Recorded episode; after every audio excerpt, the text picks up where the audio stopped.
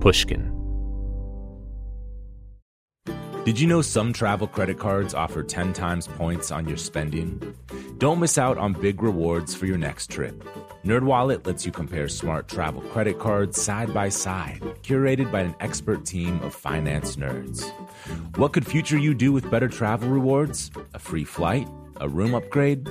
Don't wait to make smart financial decisions. Compare and find smarter credit cards, savings accounts, and more today at nerdwallet.com.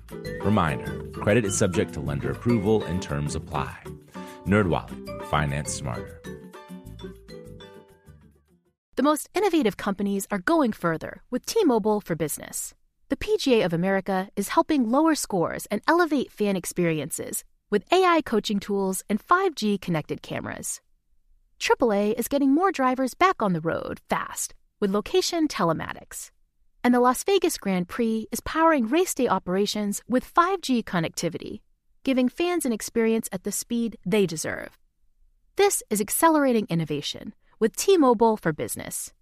Take your business further at t-mobile.com/now. Willie Nelson, Waylon Jennings, Kris Kristofferson. Before they were legends of outlaw country, they were lost souls looking for their sound. Don't miss Mandy Moore in the new scripted Audible original, The Boar's Nest Sue Brewer and the Birth of Outlaw Country Music. Discover the true untold story of the extraordinary woman behind the outlaw country music movement and its biggest stars. Hear how one woman's vision and her tiny living room, far from Nashville's Music Row, became the epicenter of a musical movement. Mandy Moore as Sue Brewer in The Boar's Nest. Listen now at audible.com slash The Boar's Nest. Today on the show, we'll be hearing from Sylvan Esso's Nick Sanborn and Amelia Meath. They've been making music together since 2013, when Amelia asked Nick, a music producer and bassist, to remix her band Mountain Man's hit single Play It Right. He did, and as they say, the rest is history. From the very beginning, Sylvan Esso's had a very sleek electro pop feel to their production. Amelia's powerful voice is front and center, surrounded by harmonies and samples of her own voice. Nick's genre destroying bass creates intricate pulsing grooves for Amelia's voice to inhabit. Now, the married couple and electronic duo have released their fourth studio album, No Rules Sandy. It's a follow up to the band's Grammy nominated 2020 album, Free Love. This new album is a mix of improvisation and experimentation, recorded primarily in the span of three weeks at a rented studio space in LA just earlier this year. On today's episode, Bruce Headlam speaks with Amelia and Nick about their creative process and how No Rules Sandy came to be. They also play songs off their new album live for us. This is Broken Record, liner notes for the digital age. I'm Justin Richmond. Here's Bruce Headlam with Amelia Meath and Nick Sanborn of Sylvan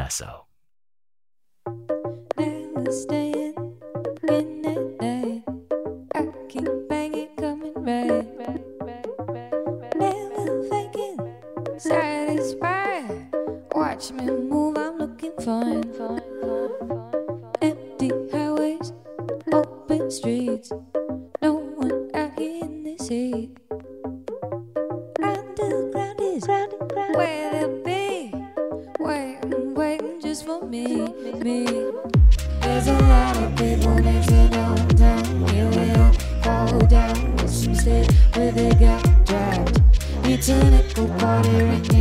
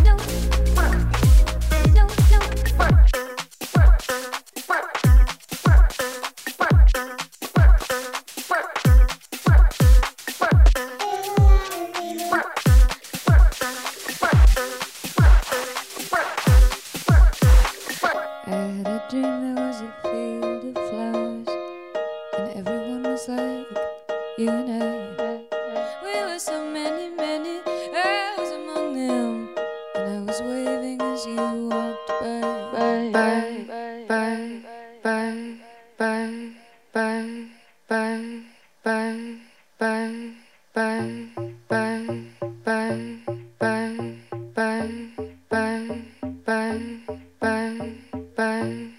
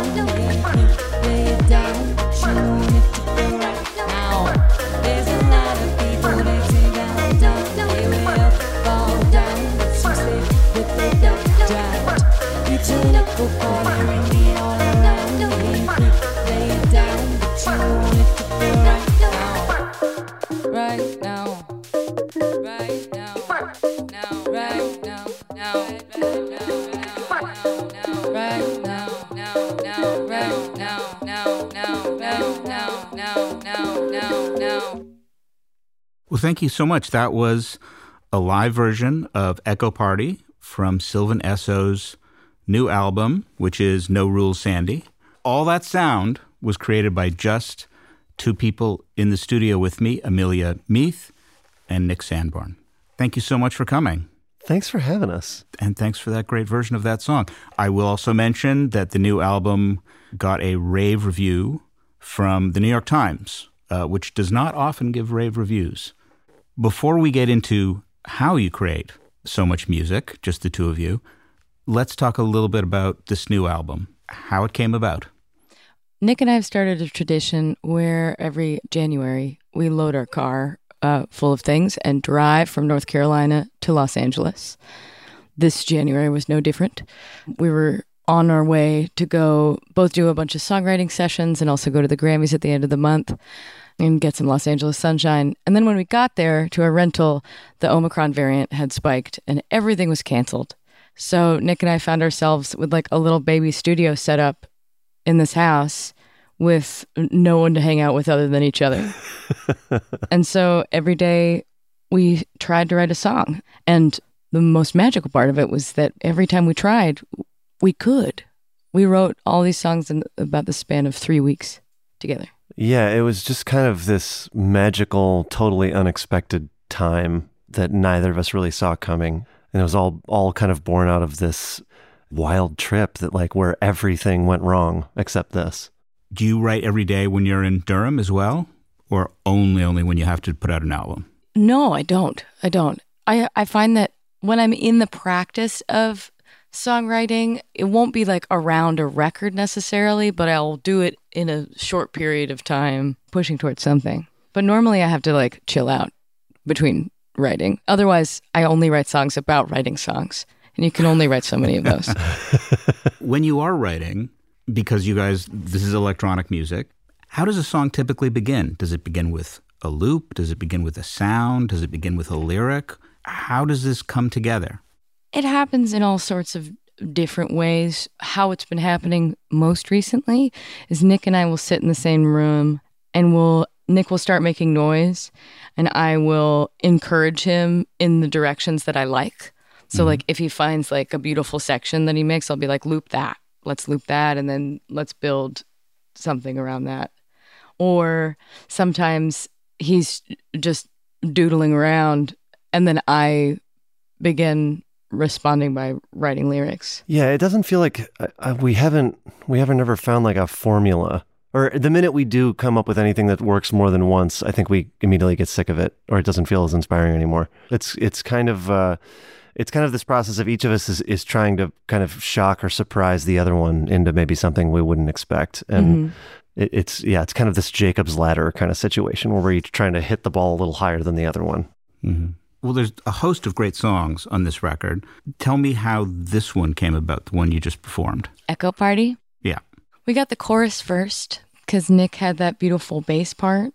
Yeah, we had we had like the beat and the bass line, and we knew sometimes that's all you need to know something's gonna be cool. Yeah, like you know, you can see there. you can't quite quite see the whole song yet, but you have this this piece of it that's so promising that you almost don't want to mess with it too much for fear that you might overcook it or screw it up somehow. Yeah, that was the loveliest part of this song was we got the chorus first and then the chorus had no words. It was just me going like Yeah. And Nick and I got so stoked and we kept on trying to play it for other people and everyone would be like, "Hmm." Uh, but Nick and I It's just a knew chord, that yeah. it was Nick and I were like, this song's gonna be great. No one we could only hear it in our heads though. Yeah, And you gotta you gotta like kind of let it reveal itself. Yeah. And then one day I just sat, unlike all of our other records, usually I agonize about lyrics and they either they either appear right when I'm writing the melody on top or they are incredibly elusive. But with this record, I just sat down and would make myself just write them out. So like one day we got all the lyrics. I knew that it was going to be about like being in an empty city at nighttime and like trying to find the party of your dreams. When you had that idea of the of there being less people every time you go back to something, hmm and that's kind of where that that echo party phrase kind of started happening, and that kind of became like the central, like everything kind Oh, of ended up hooking around that. Yeah. Yeah. So it's about how it fades in every Yeah. reverberation. Oh, Yeah. that's really interesting. Now, because of the way the, the songs are put together and there are loops and then there's a bass line, often very syncopated, are you guys thinking in terms of conventional chords? Are you like, do you ever say, well, this sounds good, but here I'll, I'm going to play a C minor on top of that because that's how most people write. They sit at a guitar, they sit at uh, the piano, and they play a few chords. Um, whereas you guys, it feels like you're on a high wire with what you're doing because it doesn't have that sort of harmony running through the whole yeah, thing. I think a big thing we do is more like reharmonizing. That's a big. When I was talking earlier about trying to surprise each other, something that I will do a lot is she'll have a melody that we really love, but like let's say the third time it happens, I, I want to. Ch- it's like she changed the lyrics change and the the feeling of what she's saying changes, even if the melody doesn't. So like in that way, we'll absolutely think about in a more theory kind of based mindset of like, okay, how can I reharmonize the thing she's already doing? to kind of change your perception of the same idea. We do that all the time. I love mm-hmm. that. We do. I learned how to play the guitar during the pandemic, and all the songs that I write on the guitar aren't as melodically interesting as the ones that I write in the air or like in response to what Nick makes. So I'm sticking to that at the moment. Oh, that's interesting. You find it more confining then? Yeah, or like maybe it's also because I'm a little guitar baby. You know, it's a CDG world for me in the guitar. And if I'm just writing in the air, all chords are open. Yeah, it's just much freer. Now, what was your music experience growing up in your home? I'm from a theatrical singing family. We used to sing around the dinner table a lot.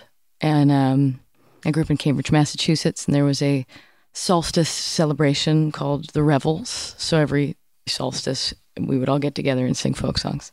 Wow. Were your parent were they performers or are they just amateurs? Yeah, they were amateurs. My mom was in audio and my dad was in TV, but there's a lot of singing and musicality and creativity. So you grew up on their folk music? Is this like 60s folk music or Oh, really what we're listening to in the house is like Bonnie Raitt and Foreigner and Nick Lowe. But uh, the songs that we would sing were all were like a, a mix of those and folk songs. Okay. And then uh, your, I don't know if it's your first career, but um, you sing mountain music with Mountain Men, which was your first group. Yeah, Mountain Man. Right. And you still perform, is that right? Mm-hmm. Okay. Uh, so, and did you play piano growing up then or anything else or was just it was just a singing thing? I tried to play piano, but um, or I just hated practicing. Right. Yeah. Well, Hated it. Couldn't do it. yeah, you took piano lessons, which just kills more piano players than anything. One hundred percent. I also think that's one of those things. I was always jealous of people who could sing really well at a young age because I think if you have that, you- you're kind of set. Like nerds like me who didn't have that, I think I, that's why I practiced so much because I really wanted to be in a band, but I like couldn't do the natural thing, you know. Well, but you actually know what you're doing. But only because I've sat for a billion hours looking at charts and stuff like that, you know. I think that's cooler. Also, the thing that you do, like, I feel like you get to uh, relish the experience of having gotten good at something. I'm much better at singing than I was when I was six, but like, it doesn't. Oh, I s there no like moment? No, Yeah. no, it's just a thing you do. So you never felt I've achieved this level of expertise. No, No. no, Okay. I don't think so. Maybe. I can see that. Yeah. Well, when when you get your honorary degree from Berklee, Oh my God. What then I hope you feel oh my at God. last that you've got once you have that piece of paper. exactly. Oh. Then we'll know. Yeah. oh, what's going to happen when that happens? That's going to be great. I'm going to dance all around. Yeah, you're the uh you need the diploma. You're like from the Wizard of Oz. Yeah, yes. Yeah, that sounds that's what you need. I love diplomas. Yeah. uh and Nick, you need a heart. No, Yes. I'm kidding. W- Weirdly, I'm the one without a diploma, but yeah. It's true. Okay. So so what was your musical experience growing Oh, up? Oh, my my dad's a really great mandolin and guitar player, um, and so we always were singing in the house, and he taught me how to play guitar when I was a little kid, and I was just always excited about it. Like I got, you know, we could get into orchestra in like the fourth grade or whatever, and I was lucky enough to go to a public school that had a music program Eh, Where was um, this? In uh, Madison, Wisconsin. Okay. So that kind of made, opened. I mean, that was just like massive for me as a kid. You know, being able to being able to do that was uh, was just crazy. So I like you know got into like I think I played like violin or something horribly, and then I started playing saxophone and ended up playing uh, bass in the jazz band. I really loved that. And then when I went to college before dropping out, uh, I was a composition major. hmm So- Where was that? Uh, UW Milwaukee. Oh, okay. Yeah. Uh, and then we will have to describe your setup because this is electronic music, and I'm looking at a table with a bunch of different modules, Oh yeah. uh, including one that has uh, many, many patch cords running in or out. Uh, I don't know how to describe it except to say that if your breaker box at home looks like this, call an electrician. It's just Um, utter chaos up here. tell me what you've got, and can you give me a sample two or two of the sounds you create?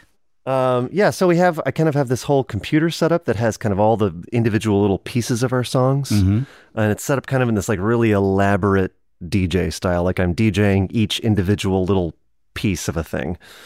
Um, so that's one side of it. And then I'm sampling Amelia's voice.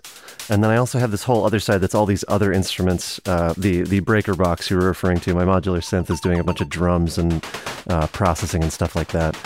Um, but And it's is that all the kind of- actually is that a, a a Moog or I'm never sure if it's Moog or Moog. No, there is a Moog. I think it's I think it's Moog. It is Moog. Um, there's a Okay. Moog in here. This thing called a DFAM, which sounds like this.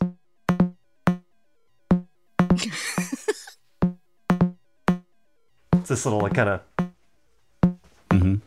does a lot of drums and stuff like that. Right. You know, and it's all getting the clock from the computer. But then there's also uh, all sorts of little drums in here. I've got this little thing that makes kind of a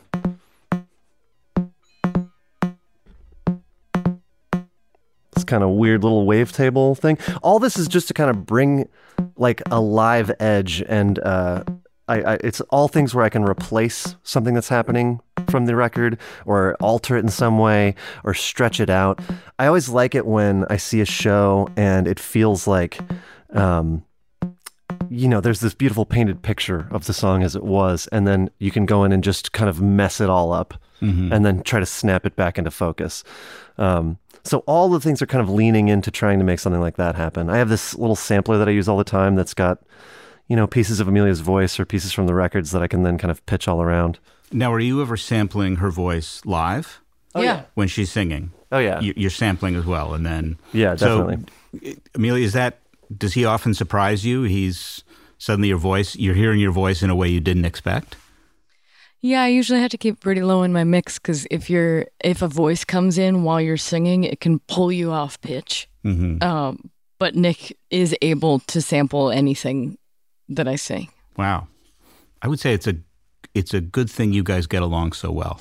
It really Because if is. he wanted to mess you up, he really could. he could mess you up in a heartbeat. Mm-hmm. And then you sometimes use a drum machine on stage. Is that right? I do it sometimes, but honestly, I really like um, when we're live. I like being able to sing and connect directly with the crowd and with Nick, and have that be Yeah. my role. And Nick, you you are playing this like a DJ. You don't have a keyboard, a traditional. Well, I, uh, I do, you know, I do normally. We didn't bring it today because we weren't playing any songs that needed it. But I have, I have this one synthesizer that I use a lot. Um, but none of it, even that, it isn't getting. I don't know how to describe. It's all live. You know, I'm, I'm playing little arpeggios and stuff over the tops of the songs. Um, but yeah, most of it is just this kind of more abstract way of thinking about it, which is my. That's just my favorite. I like it when something feels a little bit more like an idea, maybe, than an instrument. If that makes any sense. How does that? How did you discover that? Then after playing guitar, after playing bass, after um, playing mandolin, um, in which you're locked into fairly traditional role. Yeah. What What was your first encounter with this Like kind of electronic music? And and what do you remember? What grabbed you? Um, I, th- I think it, the, a big thing for me was when I was playing in the jazz band and I was about to go to college. I kind of had this realization that if I was going to keep doing what I was doing, I was going to be practicing like eight hours a day to just try to be a middle level jazz player. Wh- And I think I kind of started realizing that I'd the idea of what was happening was so much more interesting to me than what I thought I had to say as a player. And so uh, that I leaned into that and I moved into composition and started going that way. And I think electronic music was just a natural extension of that. It was like, okay, like I've been pl- I've been in this role playing bass and and kind of filling this spot within a band and that's its own skill set. But with electronic music it was like, well, how do I put this whole piece together? What is this what does this full picture look like? Um and that just became way more interesting because I could be the whole band, you know, and I could try things out without worrying about wasting anyone else's time. There's no set way to do it. And so everybody who gets into it is kind of reinventing their own wheel in a way. And that to me is really exciting. I love thinking about like systems and how something could work. Now, to me, one of the things that's interesting about your music, you, you mentioned you came in with the chorus first on this, is um, you move from ideas um, very quickly. If you were in a if you were in a big band or the kind of bands you grew up with, you would be you guys would get a groove and then someone would be soloing. But it's very much about kind of finding that one thing and and finding people playing over it. This you move very quickly from from piece to idea to idea. And just when I think, oh, you know, I like this, and then it, it veers into something else, is that just part of playing electronic music for you? I think we definitely love surprising each other. And I think that makes us lean into contrasts. Mm, mhm. You know, so I think generally speaking, we love having things that feel like there's a bunch of hard left turns being made. And that feels really engaging. But it's also pop music, so every part that appears usually comes back, unless it's the bridge. Mm-hmm. So, like, if it veers, usually it returns once more. That's, I think, the most interesting part too is like seeing how hard of a turn you can make and still make it make sense that you got back where you started. Yeah, and live inside the pop music structure. And maybe that's maybe when I said high wire earlier, maybe that's what it is. It's- That is like jazz, in that like how far can this guy go in a solo, or how far can she go in a solo? Yeah. Is she going to be able to find her way back? Is always kind of the fascinating question. I love that idea too of like communicating intent to the listener, like figuring out ways to show them that they can trust you to make their make your way back or that you're not just going to waste their time. We think about that a lot with things like how what how can we design a song or a recording that shows somebody that we we made this wild choice on purpose mm. so that next time we do you know that we're not going to fake you out. Like we're going to this is all like an equation. Like we're getting somewhere. We'll be right back with more from Bruce Headlam, Amelia Meath, and Nick Sanborn. Reboot your credit card with Apple Card, the only credit card designed for iPhone. It gives you up to 3% daily cash back on every purchase. Plus, Apple Card has no fees, not even hidden ones. Apply for Apple Card now in the Wallet app on iPhone. Apple Card issued by Goldman Sachs Bank USA, Salt Lake City branch, subject to credit approval. Variable APRs for Apple Card range from 19.24% to 29.49% based on credit worthiness. Rates as of February 1st, 2024. Terms and more at applecard.com. Snagajob is where America goes to hire, with the deepest talent pool in hourly hiring. With access to over 6 million active hourly workers, Snagajob is the all in one solution for hiring high quality employees who can cover all your needs on demand, temp to hire, part time, or full time. You name the position warehouse worker, retail associate, grocery store clerk, fitness trainer, baker, stylist, bellhop, podcast producer. Yeah, Snagajob's got a worker for that. With their easy to use platform, you're able to seamlessly post and fill available positions quickly with a dedicated customer support team to provide all the help you need along the way. Kind of nice knowing you have a talent pool like that in your own backyard, right? Snagajob is the partner you need to keep your business running smoothly. Visit snagajob.com or text snag to 242 424 to talk to an expert. Snagajob.com, where America goes to hire. Hello, hello. This is Malcolm Gladwell from Revisionist History. Let me tell you an unconventional story about a healthcare group that wanted to improve their efficiency Boston Children's Hospital. They were already a leading pediatric facility. Their patient outcomes, workflows, and delivery of care were already great. But they wondered, how can we make it better? So the hospital got to work. Their idea was to build what they called clinical mobility, meaning a system which would allow their staff to access information and interact with patients on mobile devices anywhere in the hospital. And what made that possible? 5G. The hospital rebuilt their entire system with 5G technology at its core. That infrastructure now supports thousands of phones and tablets so practitioners can communicate with patients on a whole new level. Boston Children's also made sure the system could flex and scale to handle medical advancements like robotic surgery and virtual reality for training and research. This was worlds away from how they had previously operated. This innovative work hasn't gone unnoticed, first by patients, but also by their peers. Boston Children's was a first place winner in the industry category at last year's Unconventional Awards from T Mobile for Business, an event that celebrates customers who've dared to innovate for the sake of innovation. If the Boston Children's story rings a bell with you, if your team has asked the same questions about building a better business solution, I encourage you to enter this year's awards. It's a great way to be recognized for smart, disruptive thinking in front of some of your industry's most influential leaders. You can enter at tmobile.com slash unconventional awards. That's tmobile.com slash unconventional awards. I'll save you a seat.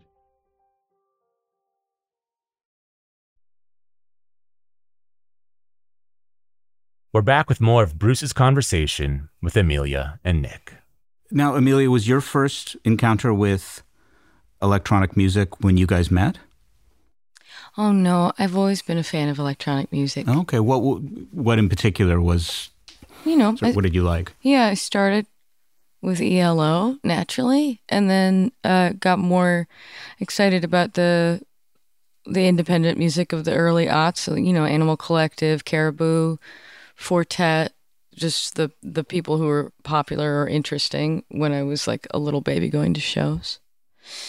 And then when and when Nick and I met, it was the first opportunity I'd had. I, I thought to find a, a collaborator with whom I could make pop music. Now, there is the story that the first time you met, you asked him to arrange a song that you had written. Is that true? Yeah, it was a song that was for Mountain Man, uh, and I wanted to do a remix album, Mhm. and so I asked Nick, and And, and that was the first time you'd met? uh Yeah, No. Shortly thereafter. yeah, shortly thereafter, Wow. yeah, because he opened for us in Milwaukee Yeah. at the Cactus Club. And we became friends on Twitter. It was like the early days of Twitter when it was nice to be on there. It was like when you could like make friends Really? and stuff. Yeah. it was nice. W We had followed each other on Twitter for a little while, and I asked Nick for a remix of that song. Um, mostly because so many of Mountain Man's the arrangements that I would do for Mountain Man were naturally quite sparse, and it took him a really long time. No pressure. Well, took him no a- pressure, a Nick. year. A I'm glad I didn't know year. that. Well, what did you think? If you, I, were you guys dating at that point, or No, just no, no, no, no? no. Band first. Oh yeah, but I- if I think if I had known that it was going to lead to this, it would have taken me even longer. Though I, I would have been, I would have felt more pressure. Well, that's good that Yeah. you didn't know. Here's my song. Yes. No pressure. Well, it's terrifying too because the thing that's one one of the many things that's so special about Mountain Man is just what isn't there. And so the idea of trying to add instrumentation to a Mountain Man song as a fan of theirs was like terrifying to me because every time I put something in, I made the song worse. You know, uh, and I, there was a kind of light in the attic moment when I figured out that if I used their voices as the extra instruments, that that was a way in. That was that kind of unlocked the whole thing for me, and then kind of defined a lot of what we still do now. I mean, even that last song we played, Echo Party, that started on a uh, as a loop of Amelia's voice, that little backbeat. Mm-hmm. Like we do that all the time to this day. To explain that to me again. That So like we, I took her voice, like she sang.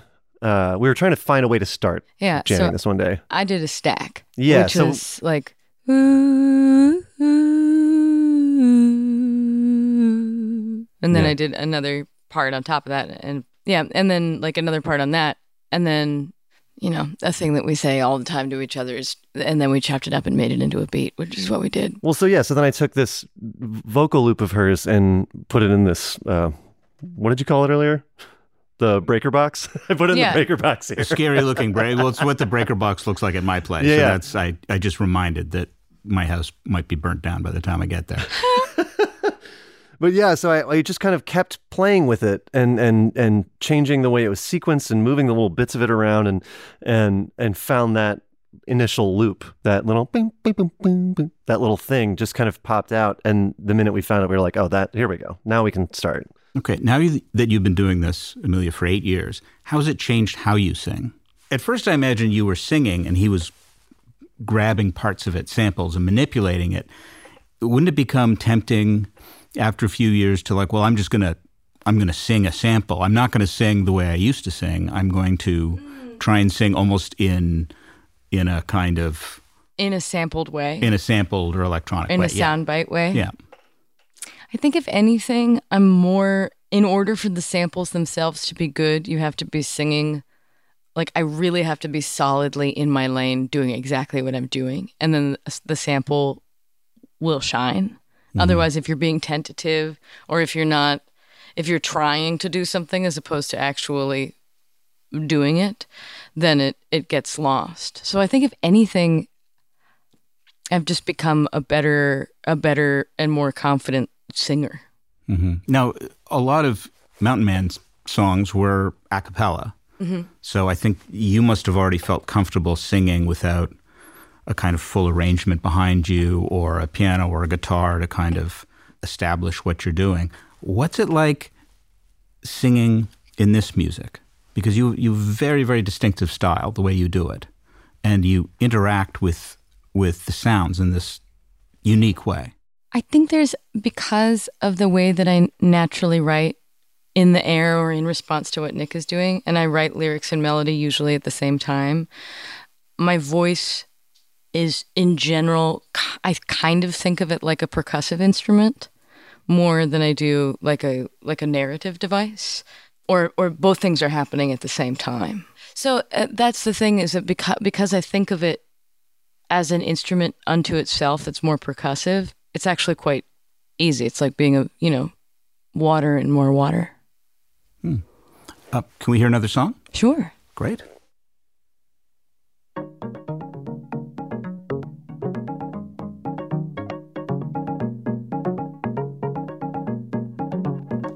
It's a jump to rise, lift off right now.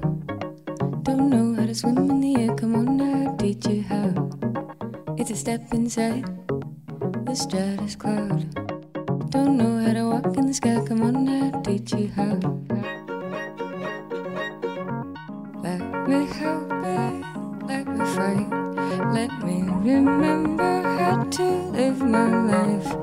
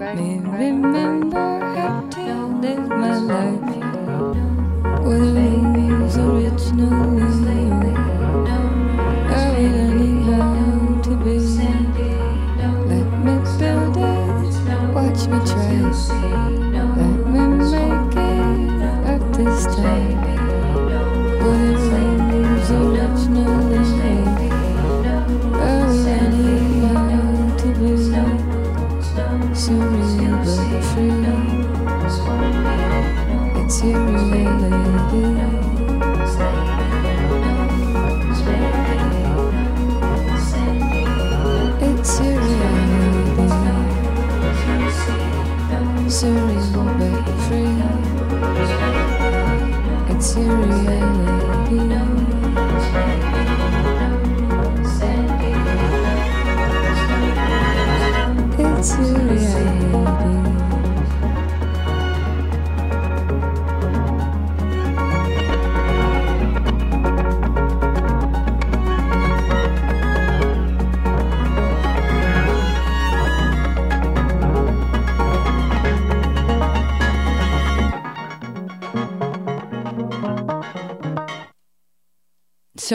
That song, Your Reality, Nick and I hear the one in, in a different place. And we decided as we were writing it that we were going to affirm each of our counting styles in it. And I knew in order to justify the second rotation of the verse, I wanted to have a backup part that would uh, roll continue to roll the song forward but like add add kind of a different count Mm-hmm. to it for myself. Um, so I wrote that no rules part. No rules, Sandy. No rules, Sandy. Tell me what that means. Normally, when Nick and I are uh, recording or writing together, I'll like secretly write something, and then the first time he'll hear it is when I record it. Um, and that was the case with this, so it was kind of a joke to him, and we kept But it. also, it just felt like, well, when we played the song for our friend Jen, who we play everything for, she immediately was like, "Oh, that's got to be the title of the record." And uh, I think the thing that she was pointing out that we realized she was right about was just that it kind of perfectly encapsulated everything that we were feeling when we were making this thing. Was you know, just the last couple of years, and I think everyone's going through this great re-examination of like what matters and what doesn't, and what did I think was important uh, that I'm now realizing actually isn't, and uh, uh, did I make the box that I see myself in? And I think for a lot of different reasons, that just felt like all of that was wrapped up not only in this song but in this whole process of making this thing. And it's also just inherently silly, which is I think another thing we loved about it was that it, it's it's very true, but it's also kind of uh, unserious in a way that felt the way our lives feel. I don't know. I, I I think I feel like silliness is a is such a huge part of my emotional experience, like as a human being alive. But I hear it in almost none of the music that I listen to. Mm-hmm. but it's such to me. It's it's the it's the it's the other side of that doom coin. You know, it's like uh, it's such a natural way of processing horrible things, and it's such a like an important like seasoning in in at least my emotional experience. And there's so much silliness even in this record to me even when it's pointing at something that's very serious uh and the minute she pointed that out it's like we couldn't unsee it. Like that had to be the name of the record. I'm going to do a little uh, rhythm nerd thing for our older listeners out there because you said you hear the one in a different place where you do, meaning the the the first beat of the bar. yeah Indeed. Is that right? Mm-hmm. And so you maintain that you you're playing yeah no- basically you're you're starting at different points. yeah Yes. normally we that's the kind of thing we would resolve or w- one of us would end up you know being quote unquote right about but what Mm-hmm. And, once she had and- written and the who lyrics would that be, quote unquote? it changes every time Oh, okay. But I think once once she had written the lyrics and they were about what they were about, it was like there was no like we had to justify both those things. Like the whole mm-hmm. song is about letting go of that kind of arbitrary decision And having two different experiences of the same together moment. at the yeah. same time. Here's the rhythm nerd part of this, which is the song "In the Air Tonight," the Phil Collins song. Yeah. Yes. The drummer who played with him, who's this famous jazz drummer, Chester Thompson, always had trouble with that song. That was Chester Thompson? I didn't know that. Yeah, yeah. Uh, well, not playing on the record. Not on the record. Okay. yeah. uh, but he played with him live. Live. And it's because in that drum pattern, there's no one. oh It my always gosh, you're faked right. him out. I mean, but that's different than what you're doing. You're starting the one different places, which is really interesting. Yeah, we just we our brains interpret that melody differently. I think I'm right. The funniest part though is that we brought two other people in on that. So Gabriel Kahane, Kahane did the string arrangement and TJ Maiani played drums on that. And the wildest part was that Gabriel heard it the way I hear it and TJ heard it the way Amelia hears it. Oh. And they each tried to lean into making it so that neither of us was right. Mhm. But that we we were split evenly of all the people who played on that song. That's how it should be. I love the string arrangement on that. It, and I don't know if this was conscious. It reminds me of a of a Steve Reich piece. Oh, Thanks. That's what G- Gabe and I talked about that when he was going through a strong Steve Reich phase. no pun intended. Yeah. Yeah. Yeah. And we wanted we wanted to talk about the yeah, that that first loop particularly. yeah, He's- moving in and out. yeah, he's just so he's so good at that feeling of uh, having the strings almost like they're a, like a flock of birds like swarming over the top of the song. You know, we talked about that a lot. That feeling of something fluttering over the over the top of it, and he's just that. It's I don't know that you feel the movement of it. You almost want to like swirl your body around. I want to as I'm as I'm listening to it. Mm-hmm. It's so cool. We'll be right back with more from Nick Sanborn and Amelia Meath after a quick break. Snagajob is where America goes to hire, with the deepest talent pool in hourly hiring. With access to over 6 million active hourly workers, Snagajob is the all in one solution for hiring high quality employees who can cover all your needs on demand, temp to hire, part time, or full time. You name the position warehouse worker, retail associate, grocery store clerk, fitness trainer, baker, stylist, bellhop, podcast producer. Yeah, Snagajob's got a worker for that. With their easy to use platform, you're able to seamlessly post and fill available positions quickly with a dedicated customer support team to provide all the help you need along the way. Kind of nice knowing you have a talent pool like that in your own backyard, right? Snagajob is the partner you need to keep your business running smoothly. Visit snagajob.com or text snag to 242 424 to talk to an expert. Snagajob.com, where America goes to hire. Hello, hello. Malcolm Gladwell here from Revisionist History, my podcast about the overlooked and the misunderstood. A couple of years ago, I wrote a book called Outliers. It was about exceptional people, the ones who operate at the outer edges of human performance. Outliers fascinate me. And last year, I discovered an outlier in the form of a community organization Washington State's City of Bellevue. The city wanted to improve public safety by making their roads safer. So they created something that no one had ever built before a platform that gave road users warnings of any dangers ahead in real time. How did they build it? By using a combination of technologies the Cellular Vehicle to Everything Network, T Mobile's 5G network, and 5G connected cameras. People driving, bicycling, walking, running, can't forget people running, and people operating the transportation network now had a way to prevent crashes. It's been a huge success. The City of Bellevue earned first place in the community category at the T Mobile for Business Unconventional Awards, an event that celebrates T Mobile customers who've dared to innovate for the sake of meaningful change. If you're a T Mobile for Business customer and your team has, like the City of Bellevue, innovated something really, really cool, I encourage you to enter.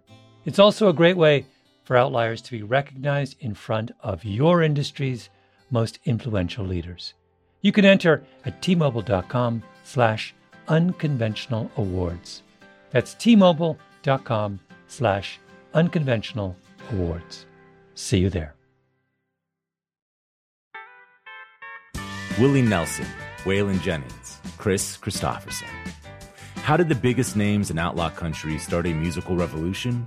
Through one woman's vision from one tiny living room. Don't miss Mandy Moore as Sue Brewer in the new scripted Audible original, The Boar's Nest Sue Brewer and the Birth of Outlaw Country Music.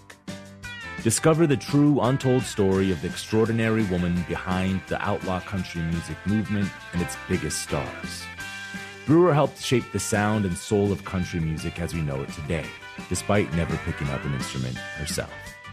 Lovingly dubbed the Boar's Nest, Sue's Place was an intimate staging ground where a new breed of singer songwriters, wounded souls, wayward upstarts, would spur each other on to tap into something bigger, realer. Starring Mandy Moore and featuring Ebon Moss-Bachrach as Shel Silverstein and TJ Osborne as Johnny Cash, alongside a full ensemble cast. Audible invites you to enter the Boar's Nest and experience the rise of a musical revolution. One woman, one time, one place. The Boar's Nest, Sue Brewer and the birth of outlaw country music. Listen now at audible.com slash the Boar's Nest. We're back with the rest of Bruce Headlam's conversation with Nick Sanborn and Amelia Meath. I'm not going to express this very well, but I'm going to try. Which is lots of people perform music and then you're there, oh, they're, they're singing this song, they're doing this. There's something about your music that, that you seem that you're inside the song. Hmm. And that's the only way I can express it. I don't, I'm not even entirely sure what it means. It's more of a feeling, but it's, it's though something swirling around and you're in the middle of it. It's very different kind of performance. Does that make any sense?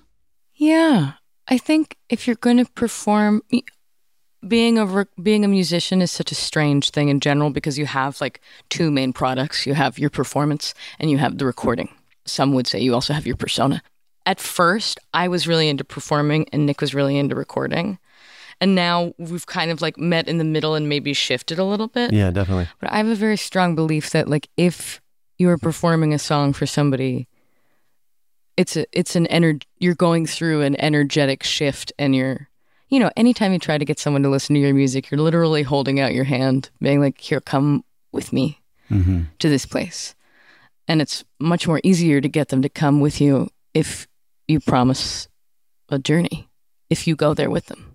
Well, I also think there's a thing, a lot of, on the records at least, we're both really resistant to the idea of the vocals sounding like a performance. Hmm. we, and we want it to really feel intimate and to feel like you're there with us. And so a lot of times that leads us to using the very first take that Amelia does. Like the minute after she writes it, she'll sing it into a microphone and we'll kind of think it's going to be for the demo or whatever. but like that ends up being the real take. And every time we try to redo it, inherently we kind of hear it as some version of a per- performance rather than her living the song. And it's it's a really sensitive and really specific thing, but so much of our music is about inviting the listener in. And I think that's just another way that we're really sensitive to that. Mhm. But it's it, everything's very integrated somehow. And again, I'm struggling to explain this, but it's not as though you know if you're listening to an old Ella Oh, yeah. Fitzgerald record, you're like, well, here's where she hits that high note. You're not really thinking what the band's doing behind her. It may be a great record. It's not a criticism, but your records seem to be it's the space or something that you're in. Thanks. I, I also think a part of that maybe is that everything that's not her voice that's in the track, we try to make it a thing that came from her voice in some way. So if even if it's just the musical idea, like all of it to me is intended to point back towards her voice. Like because that's the doorway. You know, at mm-hmm. least emotionally for me, when I'm hearing something, it's usually the vocal. If it's if it's a vocal record, I'm, I'm that's what I'm hearing. So a lot of our songs, the minute something distracts me from her voice, we'll usually get rid of it. Uh, it, we want all of it to be like kind of like like the realization of a dream that she's having. Well, it's interesting because a lot of electronic music almost ideologically wants to eliminate human sounds or acoustic sounds. But ironically, to me, it's like, but all those instruments were still made by humans with this idea of perfection in them. Like, like even like an 808 drum machine, like that's a fascinating device to me on a human level, just because somebody sat down and thought, all right, well, it's in 4 4 and there's 16 steps, and these are what these drums sound like, and this is what swing sounds like. It's, it's like, it's like by creating your idea of a perfection, a, idea of perfection, you're you're showing the humanity of it. You're showing kind of like what we what we think of as the right quote unquote thing to do. Mm-hmm. That's super interesting to me. I Yeah. love I love incorporating those things and especially when they're right up against very broken human elements because I think it draws out like kind of the humanity the whole thing. If that I don't know if I'm saying that quite accurately. I think you're totally doing it right. Also, it's the most human thing in the world where you're where we're like, well, it's electronic sound, as if electronics were born and not made, you know, by Uh, us. Well, mandolins and guitars are made. 100%, guess- yeah, I yeah. guess too. Uh, you know, the like, early electronic music, a lot of those people were obsessed with um, the sounds they were hearing in everyday life, which was industrial. Yeah. and that's what they they they thought. Well, the music needs to reflect people's everyday soundscape, which is now they thought everybody lived in the city, so it wasn't. Yeah. there weren't a lot of synthesizers that imitated cows. We were talking about this before. We live in a, a digital world, and those are the kind of sounds you're dealing with. To me the most interesting things happen when you when you push all those textures up against each other.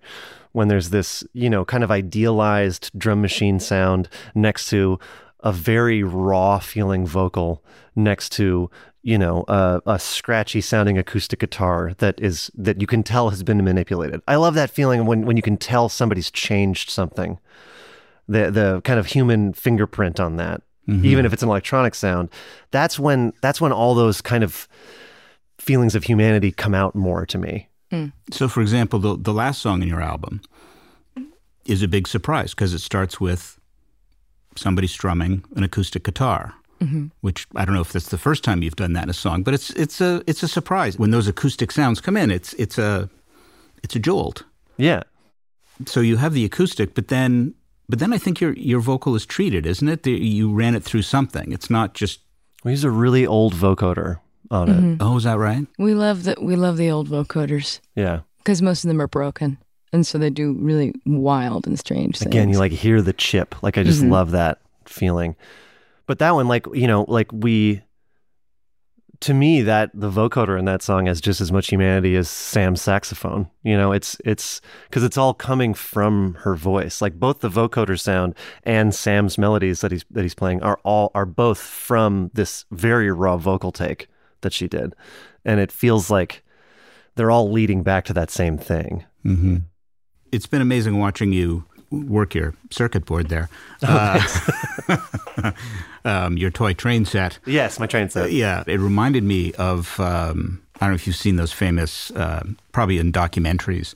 You know, George Martin or, or uh, Paul McCartney will demonstrate how they used faders on uh, Tomorrow Never Knows. Oh yeah, those are great. And, and and I don't know if this is actually the case. I'm sure it's not the case, but it's probably the case in pop music. It's the first time the performance was really the engineer's performance that really made that. Yeah, mixer is still an instrument. That's what I I love playing a mixer. Yeah.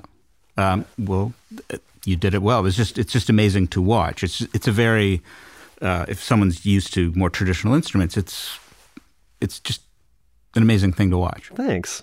I mean, for people who kind of perform in this space, this kind of digital space, I would say two things. You seem fascinated by analog uh, technology. You got a song about a train. You got a radio song. Uh, and is it true you used old tape of your?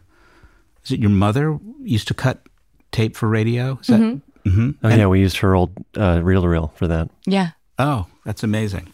The second thing is, uh, and, and you know, you've got little snatches of conversation and phone messages. Musicians now have to live in that digital world. They have to be active on social media. They have to interact with fans in a way they didn't before, not like in the good old days of Twitter. Good old days, Twitter. So nice on there. and music is made in a very different way now. I'll put on a record uh, at home, and my son, who's eight, will say, "Well, it hasn't started yet." And I'm like, "Well, no, it's just really quiet. Like you're not used to quiet music anymore. like just wait for the vocal to come in. Actually, it's been on. Like the piano's been there for 30 seconds, but you know the range is different. Everything. yeah. I know every musician is in this world now. Uh, you guys sort of also exploit those things as part of your uh, sound, and I think almost part of your philosophy. What's it like being those kind of digital creatures? The only way I figured out how to do it is to do it authentically, which isn't as glamorous looking as the way other people do it. In order to be able to interact with the internet in any way that feels honest, I have to be myself, which is kind of unfortunate because being yourself is embarrassing most of the time, particularly when you're when you're doing it for your job. But that's the that's the only way I've been able to do it takes a lot of energy. But because of that, because of the internet, like here we are, we're able to do this. This is our job because of the amount of people we were able to reach. Mm-hmm. But your your song radio addresses that. It asks about how many clicks and have you done something so you can make the news. It does. It does. it does. Was That that was that performed with, or was that written with some ambivalence? Yeah. Yeah. I was in a phase of songwriting where I was really into being very direct and talking about what I was feeling. I with that song in particular, I wanted to write about, you know, wanting to get on the radio, trying to make our sound something that was consumable by a lot of people or to be able to convince a radio promoter that it was consumable by a lot of people, but also trying to be authentic at the same time and the way that those two things interact. Also, how pop culture and media is just an excellent distractor from disaster. You've mentioned disaster a couple of times during this interview. So, do you see yourself sort of as a a bulwark against disaster? Your music, or is it just what what people have to do if they feel they're facing something terrible in life? Oh my God, no! I can't. I would never even. I think you know an important part of living is experiencing uh, destruction and heartbreak and sadness. And I think for me, the thing I like to think that my hope is that the music can be company, a friend, something that people can look at and say, "Here's this this per- this happened to them," or "This is my song for for feeling how I feel right now." It's something that can float float people through the saddest times. Okay. You guys made um, a terrific film during the pandemic where you you did a bunch of your songs with a full band. Yeah. uh, which and it's called With Love, and I suggest everybody go out and watch it. What was that like? Is that the first time you would you had rearranged the songs for? No, we had done so. We uh, right in the fall of 2019, we we took that same band out on tour, and we did like seven shows. We did like four cities. We didn't do very many. Mhm. Um, and then we put there's a there's a full length doc of that out that you can find on there. It's just called With. And so that was kind of the first time we'd really leaned into that. We'd we'd tried playing stuff with, with people before and it'd been great, but this was the first time we like really put a show together and and put it on for people. And then when the pandemic hit and we were putting this record out, we we realized that this could be a great excuse for us all to if if we could figure out a way to safely get together that this could be an, just an amazing thing for all of us involved that we we missed each other so much and we really wanted to f- to find a way to do it and so you know it was like right when testing was getting really available and you know we we had this whole thing worked out but that was kind of the whole impetus was just we miss our friends. And the craziest part has been hearing other people who watch it, who weren't there, saying that they connected with that same thing about it, that Mhm. it, it made them feel more together. It was, it was, I'm so grateful for the entire experience. Hmm It was really fun to shoot, mostly because we hadn't gotten to play music with other people in, you know, a year. hmm And we'd put out a record during the pandemic, Free Love. Everyone who released an artistic feat during the pandemic uh, knows the strange feeling of like dropping a, a pea down a, a plumb line or something. So it felt really great to get to celebrate with our friends for a live stream for something that had been, you know, a, a way of revisiting the songs that we hadn't gotten to play yet. hmm And it was just, it was, it just existed for its own sake. That Mhm. was, I think, one thing I loved about it was there's no, nobody had to do that. I mean, we weren't making a ton of money or anything. It wasn't like, you know, it was just, it just existed because we wanted to be together. It was great. Well, I recommend it to everybody. So you've got this new album out. What is next?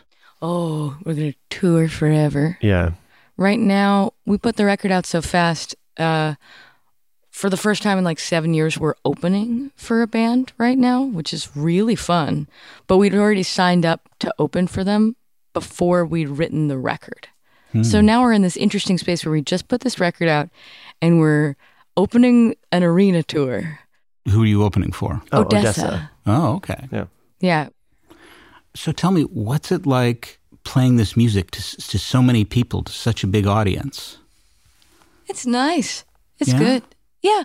Well, you know, when we play shows, it's usually it's like four thousand less people, but Mhm. not that. They're like comparable to our to our size. Yeah, it's like us times of- two. It's great. Yeah. Yeah. Yeah, no, I, I, I didn't mean like Oh, you no, no, have yeah. only ever played to like seedy bars. Um, I wish I miss bars. It's really nice. It's interesting. It's different. Uh, it's different group of people than like our fan base, mhm. and it's a whole different job to open shows than it is to host them. So we're like getting our chops back. Yeah, the wildest part is that's all we used to do. Like that's how we kind of came up. We got a couple of great opening slots like for Tune Yards and Volcano Choir, like right when we started, kind of miraculously. And we just like loved we relished that feeling of like having 35 or 40 minutes or whatever to like convince everyone to like you. Mhm. And we've been pretty much headlining ever since. And so it it's like I don't know. I've, I've said this before, but it feels like I'm like working out every night. It feels like we're like getting a muscle back that we really like let lax, you know, through the cushiness of everyone already knowing all the words to our songs. Yeah, It's been totally great. I'm- Different. I love it. It's like, you know, trying to figure out what they're going to react to on any given night is so, it changes so wildly. It's cool. Exactly. So we're going to finish this tour and then hopefully in 2023 we'll actually tour No Rules Sandy. Right. And this is how musicians make their living now. Oh yeah. That's Trying. where that's the only place where the money is. That and, you know, car commercials. Well, I'm looking forward to both.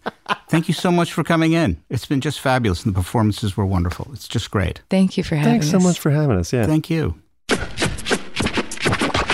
Thanks to Amelia Meath and Nick Sanborn of Sylvan Esso for coming through Broken Record to talk about their lives, creative process, and their new album. You can hear all of our favorite Sylvan Esso songs on a playlist at brokenrecordpodcast.com.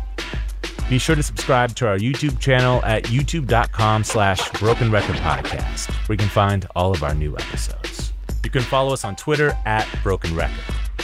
Broken Record is produced with help from Leah Rose, Jason Gambrell, Ben Tolliday, Eric Sandler, and Jennifer Sanchez. Our editor is Sophie Crane. Our executive producer is Mia LaBelle. Broken Record is a production of Pushkin Industries. If you like this show and others from Pushkin, consider subscribing to Pushkin Plus. Pushkin Plus is a podcast subscription that offers bonus content and uninterrupted ad-free listening for $4.99 a month. Look for Pushkin Plus on Apple Podcast subscriptions. And if you like the show, please remember to share, rate, and review us on your podcast app. Our theme music's by Kenny Beats. I'm Justin Richmond.